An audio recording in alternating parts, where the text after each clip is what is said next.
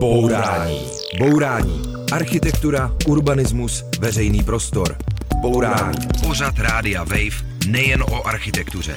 Bourání. Dobrý den, posloucháte Bourání s Karolínou Vránkovou a povídat si dneska budeme s Tomášem Havlíčkem z ateliéru Fontes.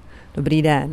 Dobrý den a my si budeme povídat o vodě, a to ve městě a v krajině, protože Tomáš Havlíček a jeho ateliér Fontes navrhuje mokřady a tůňky a meandry a nové břehy a vodu se snaží ve městě a v krajině udržet. A taky protože Tomáš Havlíček je vodař. Vy tam jste říkal, že jste vodař. Co to přesně znamená a jako jak se člověk stane vodařem? No to má mnoho různých rovin. Jednak jsem to vystudoval, jak na stavební průmyslovce, tak na vysoké škole. Potom jsem znamením vodnář a k vodě mám obecně nějaký vztah i jako rybář, tak těch vztahů je mnoho. No a vy jste teda uh, vystudoval co přesně, nebo co je ta vaše profese? Já jsem vystudoval stavební fakultu, obor vodní hospodářství, ten na průmyslovce to bylo to stejný. A i na té škole se pak už to dělí v podstatě do tří oborů a ten můj obor, kterým se teď zabývám, se jmenuje vodní hospodářství krajiny. No a vy jste se vodou začal zabývat už jako na konci 80. let, kdy jste vystudoval a v té době se ale ta péče o krajinu a o vodu jako vypadala úplně jinak. Jak jste vlastně začínal? vypadala ta péče jinak. Já jsem začal paradoxně, když jsem se vrátil z vojny, pracoval jsem o jihomoravských státních lesů stavebního závodu a byl jsem vyslán na dno budoucí třetí novomlínské nádrže. Měl jsem pod sebou partu chlapů s pilama, partu chlapů s buldozerama. Zhrnovali jsme nahromady klest, který tam zbyl po těžbě dříví a to jsme pálili, dělali jsme tam velký ohně a takhle jsme chystali dno třetí novomlínské nádrže na budoucí zatopení. No a chvilku jsem vydržel u těch lesů a pak už jsem šel projektovat někdy od roku 1988. No a začínal jsem v agroprojektu a první zadání, která jsem dostával na stůl, tak byly různé obnovy nebo nostavby odvodnění, které se dneska spíš ruší, různé náhradní rekultivace a podobné věci, které dneska jako spíš, že se, se snažíme napravovat, tak to řeknu. To byly takové ty silové zásahy do krajiny a vy vlastně dneska se spíš snažíte eh, tu vodu do krajiny vracet a nějakým způsobem jí zase dávat prostor a nechat ji tam plynout. Kdy jste třeba zjistil, že se tyhle vodohospodářské věci dají dělat i jinak? No to jsme věděli už tehdy. To jsme věděli už tehdy v těch 80. letech, už tehdy bylo, bylo zřejmé, že je to špatně, ale prostě pořád tehdy ta společenská objednávka směřovala k tomu, ano, naše zemědělství musí být čím dál intenzivnější, produktivnější, tudíž musí být odvodněno čím dál tím víc ploch a zemědělství musíme vrátit čím dál tím víc ploch, proto ty náhradní rekultivace, to se vracela vlastně takové ty různé úvozy a rokle a, a, remísky a mokřady se zasypávaly, zavážely a dělala se z toho pole, dělala se z toho hrná půda, ale už tehdy se vědělo, že to je špatně.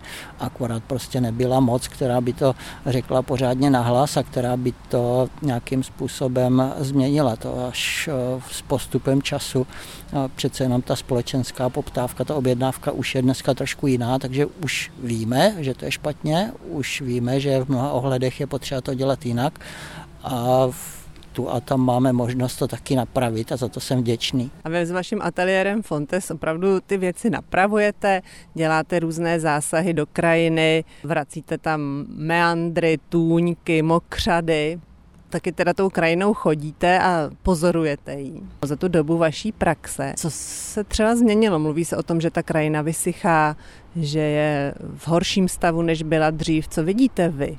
Já si myslím, že se to nedá takhle úplně jednoznačně říct. To jsou věci, na kterých je vidět, že přece jenom za tu dobu, co se dělají a revitalizace, co se dělají přírodě blízká opatření, tak ta v té krajině už jsou vidět, jsou tam znát. Takže v tom je to lepší. Přijde mně, že jestli se něco zhoršilo nebo minimálně nezlepšilo, tak je stav zemědělské půdy, což je něco, s čím my jako projektanti vodaři toho moc nenaděláme, to je spíš otázka zemědělství ale jakoby stav zemědělské půdy a její schopnost jímat vodu, propouštět vodu do podzemí je významná. A tak, jak jsou ty pole uježděný, prosazuje se čím dál tím víc bezorební hospodaření, tak to si myslím, že je špatně, to je potřeba změnit, protože my to potom jako pocitujeme dál v tom, jak rychleji voda odtěká z krajiny a je to špatně. Letošní jaro a léto napršelo mnohem méně vody, než je obvyklé. V červnu asi jen 60% normálů, v červenci zase padaly teplotní rekordy.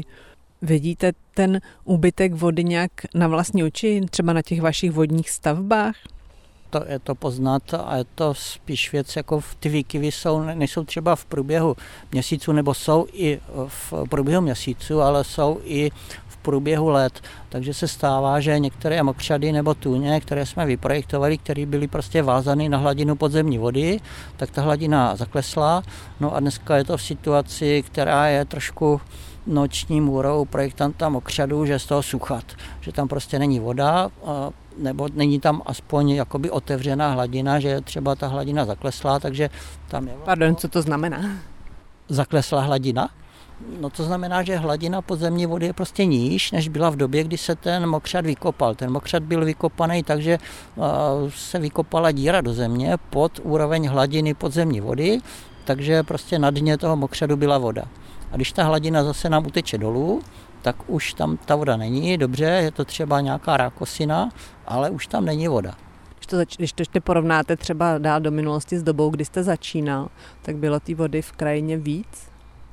Přijde mně, že ano, že takový ty extrémní klimatické jevy se na stavu krajiny a stavu vody teď podepisují víc, že ty plochy, které třeba dřív, že se nestávalo, že by nám to vyschlo, tak teď v posledních letech je to častější a přijde mně, že to je otázka, já nevím, řeknu posledních pěti let třeba.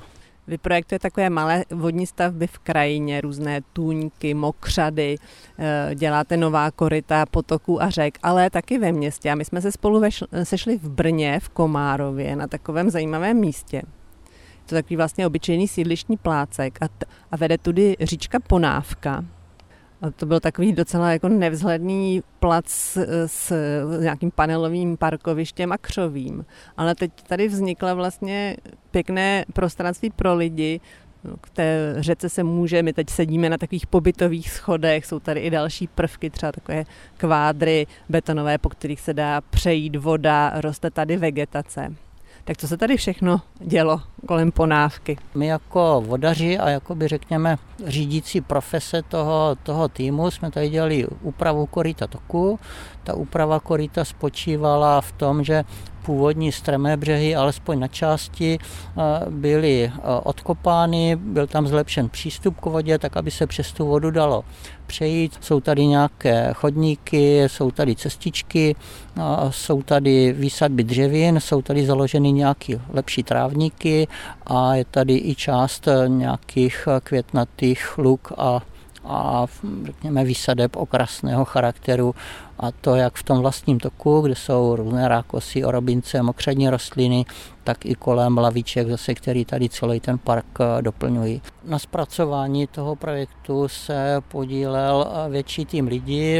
Za naši firmu to měla na starosti Olga Veselá, která byla ten, kdo to všechno dokázal skoordinovat, pospojovat dohromady. Eh, pan architekt Gustav Křivinka měl na starosti tu architektonickou část ty lavky dělal pan Jiří Bednařík, zeleň a paní Přikrylová a ještě když takhle jmenuji jako různé lidi, tak bych rád jmenoval Sašu Koutnou z veřejné zeleně města Brna, která byla investorem a bez její trpělivosti by se taky asi nepodařilo dosáhnout toho, co se tady povedlo. No a vy jste měli na starosti vodu. Ta říčka Ponávka je opravdu teď takový docela pěkný, jako sympatický potok, kde se dá jako pozorovat prostě havěť a můžou tam lézt děti. Vidím tady dokonce i pár rybiček. Je tady vodní život? Život tady je a je to pořád jako přece docela komplikovaný, protože ta ponávka je v podstatě starý náhon, částečně to vede průmyslovými areály, začíná v nadjezdi na řece Svitavě, odsud sem teče voda, částečně to potom přes areál těch průmyslových podniků zatrubněné a ještě nám do toho na neštěstí ústí odlehčovací komora z kanalizace, takže občas při přívalových srážkách sem přitečou opravdu nepěkné věci. Nicméně pořád tím, že tady je trvalý průtok vody, tak eh, ta jakost vody není nějak tragická. Občas teda nastane taková jako horší situace po těch přívalových srážkách, ale jinak je to docela dobrý. Co byste museli všechno udělat, aby vlastně z průmyslové řeky uzavřené v nějakém betonovém asi korytě se stala takováhle docela sympatická přírodní říčka. Já bych neřekl betonové koryto, to je takové, takové kliše, kterým se trošku bráním, ale když si představíte něco, čemu já třeba říkám protitankový příkop, čili hluboký zahloubený koryto se strmými břehy a ty břehy jsou někdy obložený kamenem, někdy jenom porostlý trávou, ale není to přístupný pro lidi, tak to je ten jako problém, který je potřeba řešit, čili je potřeba mít tam místo na to, aby se ty svahy daly udělat mírnější, aby se tam dal udělat eh, přístup, přístup k té vodě. Oblíbené jakoby úsloví nebo cíl šáhnout si na vodu. To je to, k čemu by tohle všechno mělo směřovat. A na těch dětech, který sem potom chodí, tak je to vidět nejvíc, jak ty děcka eh, si můžou někde vlízt do vody, čachtat, házet tam kamínky, no tak to je Eldorado.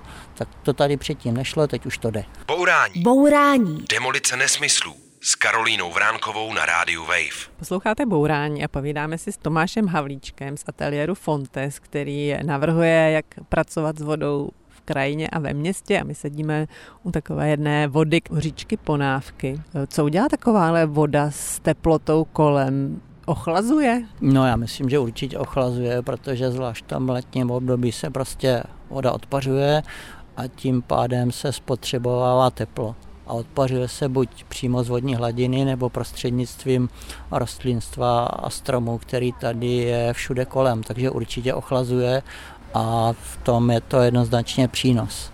A máte to nějak spočítaný, jako, jak ochlazuje a o kolik?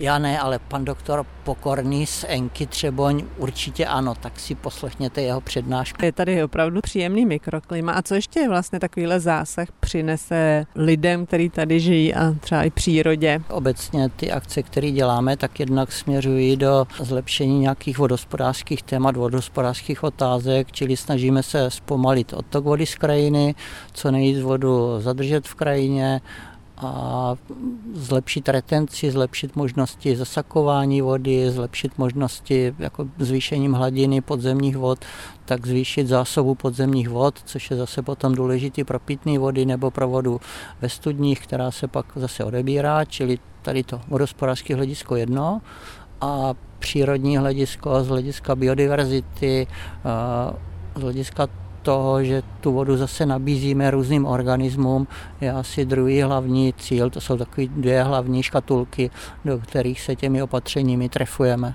Teda je pravda, že vy vlastně na, na lidi až tolik myslet nemusíte. Vy víc asi myslíte na tu vodu a na přírodu, že jo? A je to tak, já jsem ty lidi trochu vynechal, takže ano, i, i pro lidi zvlášť takovýhle, zvlášť takovýhle prostředí, jako teď sedíme tady v tom parku, tak samozřejmě je to pro lidi a tady třeba mě to samotného příjemně překvapuje, když sem občas zajdu a vidím, jaký o to je zájem, kolik se tady lidi zastaví, nebo tady sedí na těch pobytových plochách, nebo se zastaví na těch šlapácích, které jdou napříč přes to koryto. Slouží to skutečně i lidem a je poznat, že to ty lidi natáhne z toho svého okolí. A vy jste zmínil, že tady ta říčka Ponávka pro, eh, prochází vlastně různými průmyslovými areály a vypadá tak jako poločistě. Jo. Tak mě by zajímalo, když takováhle městská říčka někudy teče, jak člověk pozná, jestli jako do ní může vlézt. Mm-hmm, to, je, to je zajímavá otázka. Uh, jedna věc, když se podíváte na tu vodu, na její čirost, průzračnost, tak to je jedno vodítko, ale to nemusí být vždycky spolehlivý vodítko. Pak druhý vodítko je podívejte se vždycky na dno. Podívejte se, jestli na tom dnu jsou takový ty šedivý kaly a nárosty takových těch šedivých, většinou šedivých řas. Tak to je signál pozor.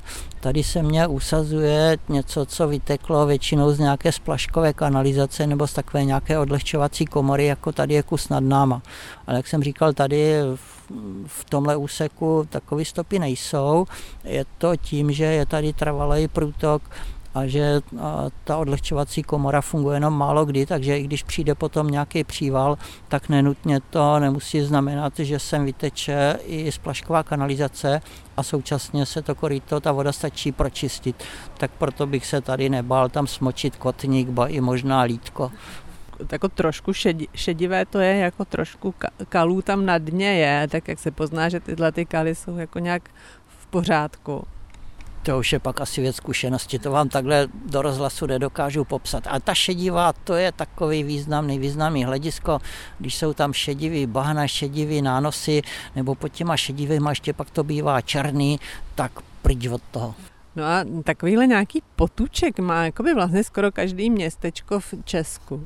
Co se dá s takovýmhle tokem dělat, aby mohl sloužit i lidem, aby si mohli šáhnout na tu vodu? No je potřeba dělat takové projekty, jako byl zadán tady na Ponávce, tady na ten náš úsek za chvilku bude navazovat další úsek, který je už vyprojektován a měla by každým dnem nebo týdnem začít stavba a nejtěžší pro ty v podstatě většinou asi v tomto případě veřejné zprávy je mít eh, okolní plochy, mít okolní pozemky a nepřijde mně, že by třeba byl problém peněz, protože na tato opatření peníze jsou, musí se najít někdo, kdo to chce a kdo dokáže takovouhle akci nachystat a odstranit ty bariéry. A ty bariéry v tom městském prostředí nejčastěji jsou vlastnické vztahy a inženýrské sítě, které jsou všude, že jo, většinou po těch březích tažený a překáží tomu, aby se do toho dalo šahnout, aby se dali dělat nějaké terénní úpravy, nebo zase je to složitější,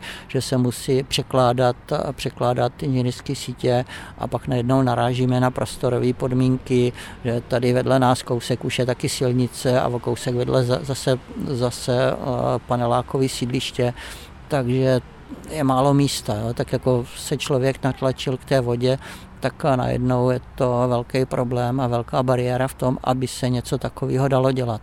Pokud se tohle povede odstranit, tak pak eh, už sice to trvá, ale dá se to udělat. Tady v případě Ponávky ta projektová inženýrská investiční příprava trvala 4 roky a postavení to bylo za rok. No a kde třeba jste ještě ve městech dělali takovéhle projekty, kde jste zpřístupnili řeku lidem? Máme třeba pěkný projekt v Karlových Varech, to jsme dělali s panem docentem Kučerou z Lednické, z Lednické fakulty. A... Pardon, to je krajinářský architekt, jo?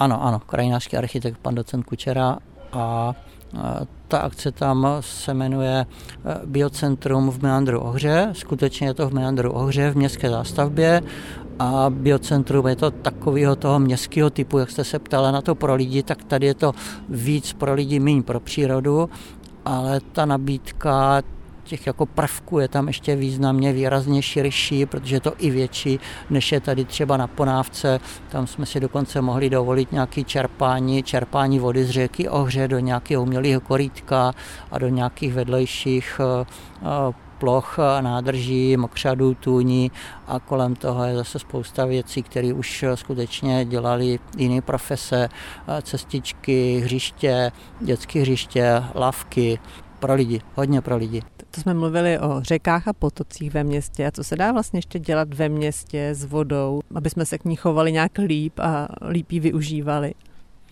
A myslím, že my jako společnost máme velký dluh ještě v eh, zacházení s eh, dešťovými vodami, hospodaření s dešťovými vodami.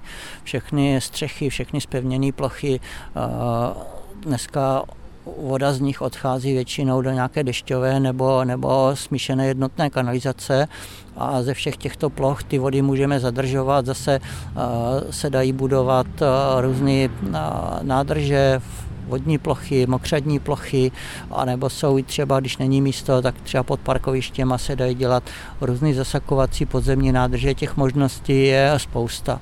A je rozdíl v tom, jestli tato opatření dělám pro nově chystané stavby nebo pro existující stavby.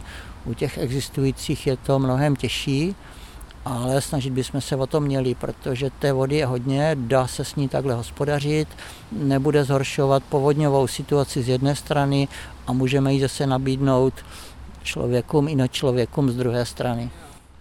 A může něco udělat jako i člověk sám, aby se líp choval k vodě? Nevím.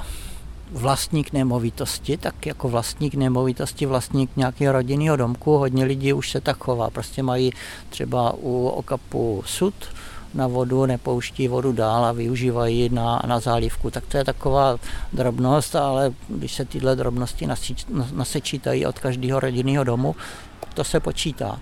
A potom v, jakoby v té řeknu, veřejné správě i lidi můžou na svých zastupitelích požadovat, aby na stavbách, na nemovitostech, které patří veřejné správě, tak aby to ta veřejná zpráva řešila. Tak tohle je zase prostor pro nějakou občanskou společnost, aby na tohle tlačila, poukazovala nebo tomu nějakým způsobem pozitivně pomáhala.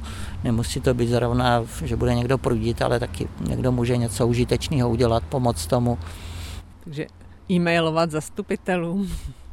No tak tím to může začít, ale pak taky můžou pomoct tím, že třeba vytipují plochy, kde by se něco takového dalo dělat. Dneska třeba na sídlištích se takovýmhle způsobem začíná uvažovat o využití vnitrobloku.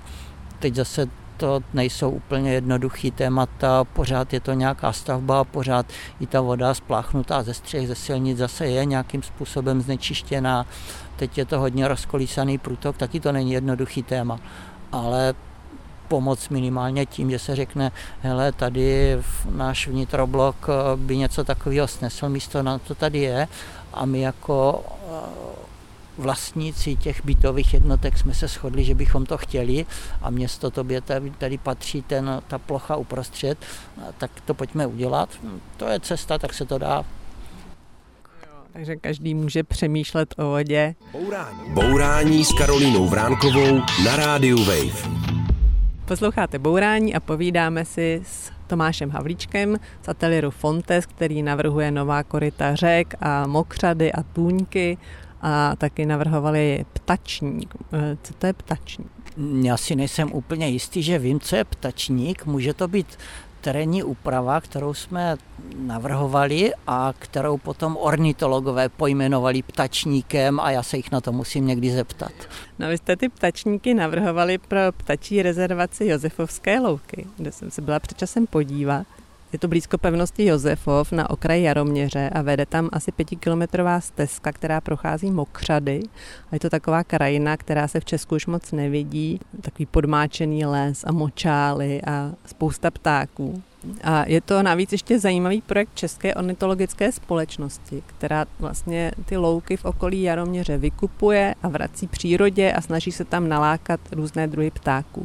A já jsem se tam sešla s Břeňkem Michálkem, který tu rezervaci spravuje.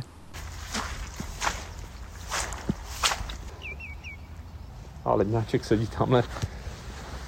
Jak je ta, jak je ta větev vysoká, tak před ní je ještě takový pahýlek a on sedí jenom takhle nízko nad vodou.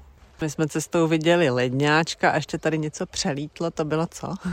Přelítávají tady bahňáci několika druhů, teďka tady přelétla právě ta bekasina otavní, které přezdíváme nebeská koza, protože na jaře se opravdu ozývá jako, jako, jako koza takovým zvláštním mečením při svém zásnubním letu. A přelétávali tady bahňáci, vodouši bahení a pravděpodobně vodouši kropenatí ještě s nimi. Oni za, vylítávají se ze zaplavené louky vlastně, bahnité, což je co přesně? Tak jednak eh, tady máme eh, biotop eh, té zaplavované louky, ale snažíme se tady vytvořit i stále vodní hladiny, kde je mělká, bahnitá voda, a my tomu říkáme těm sníženinám, které tady teda uměle vytváříme, říkáme jim ptačníky, jsou to opravdu mělké, bahnité tůně různých tvarů, různých velikostí, které jsou speciálně vytvářené, speciálně vymyšlené pro tady ty luční ptáky. Mm, a tady ten, na který se koukáme, tak uh, navrhovali ateliéru Fontes, co se ale na takové věci dá navrhovat, jako já vidím nějakou trávu a vodu a ta tráva nebo rákosí nebo co to je, roste z té vody a kolem je louka, takže neumím si představit přesně, co se na tom jako navrhuje. Mm-hmm tak eh, není to tak úplně banální, jak se zdá, protože eh, ta louka, když se nám zdá třeba úplně rovná, tak eh, má jisté sníženiny a vyvýšeniny. A když chcete vytvořit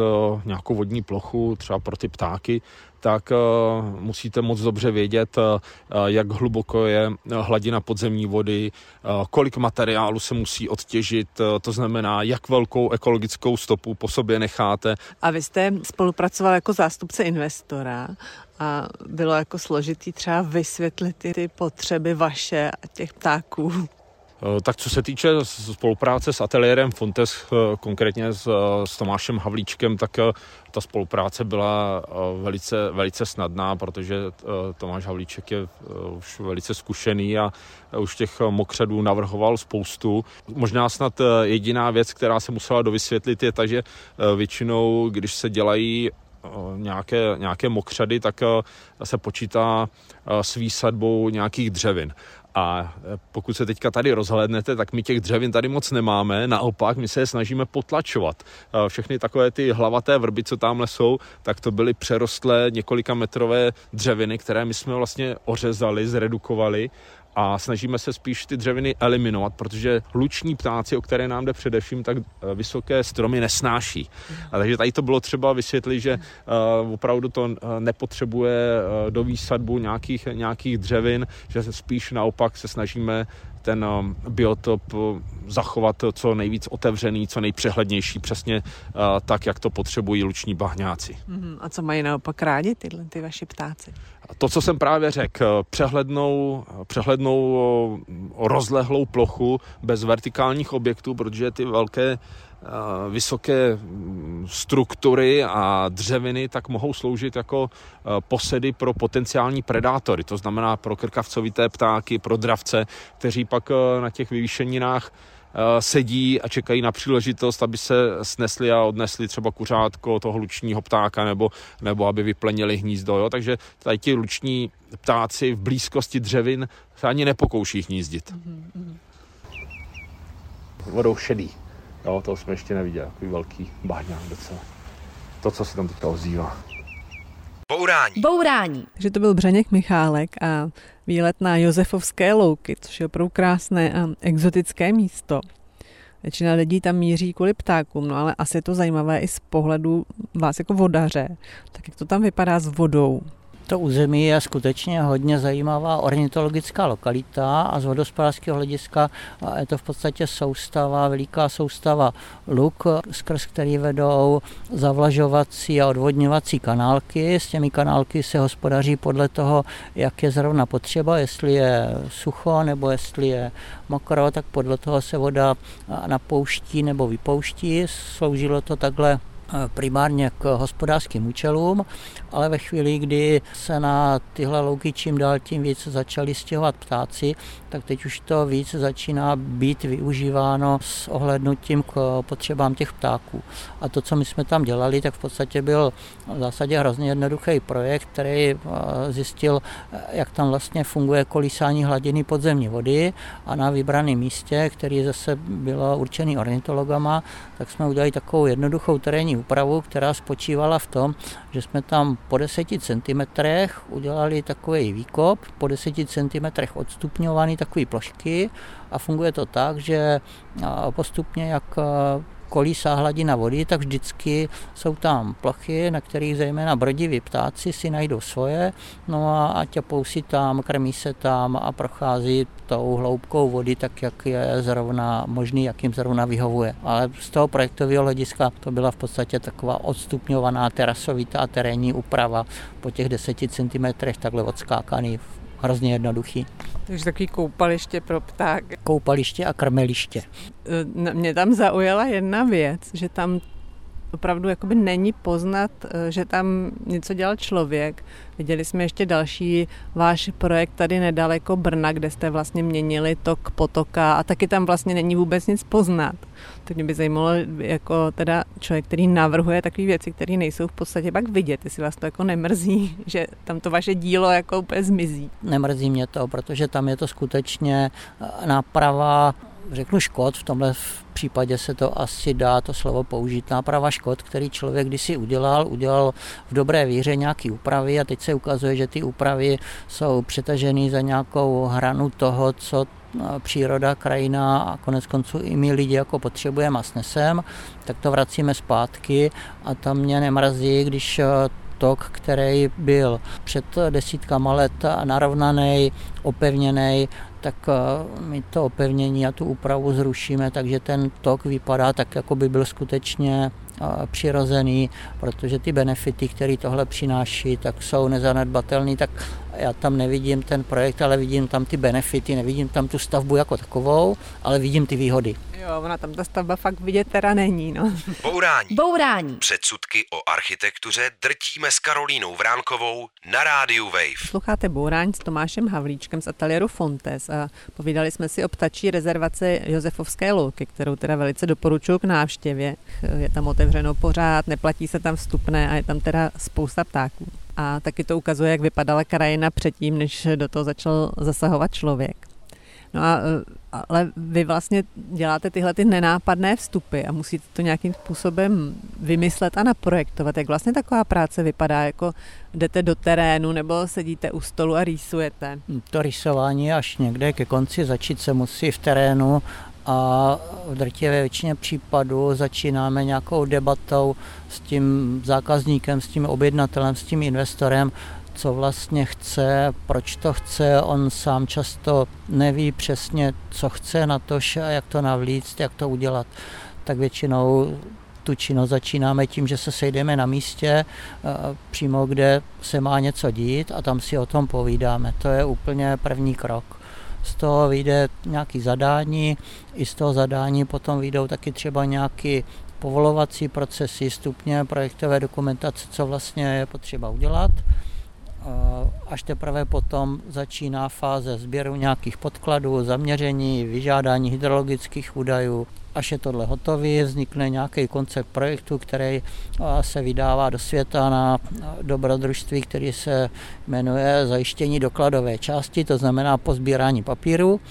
No a když se tohle povede, tak pak už to jde na stavební řízení. No a když tohle dopadne všechno dobře, tak je třeba po třech letech tak se dá žádat o dotaci, nebo pokud se to dělá bez dotace, dá se zadávat stavba, většinou je to stavba jako taková.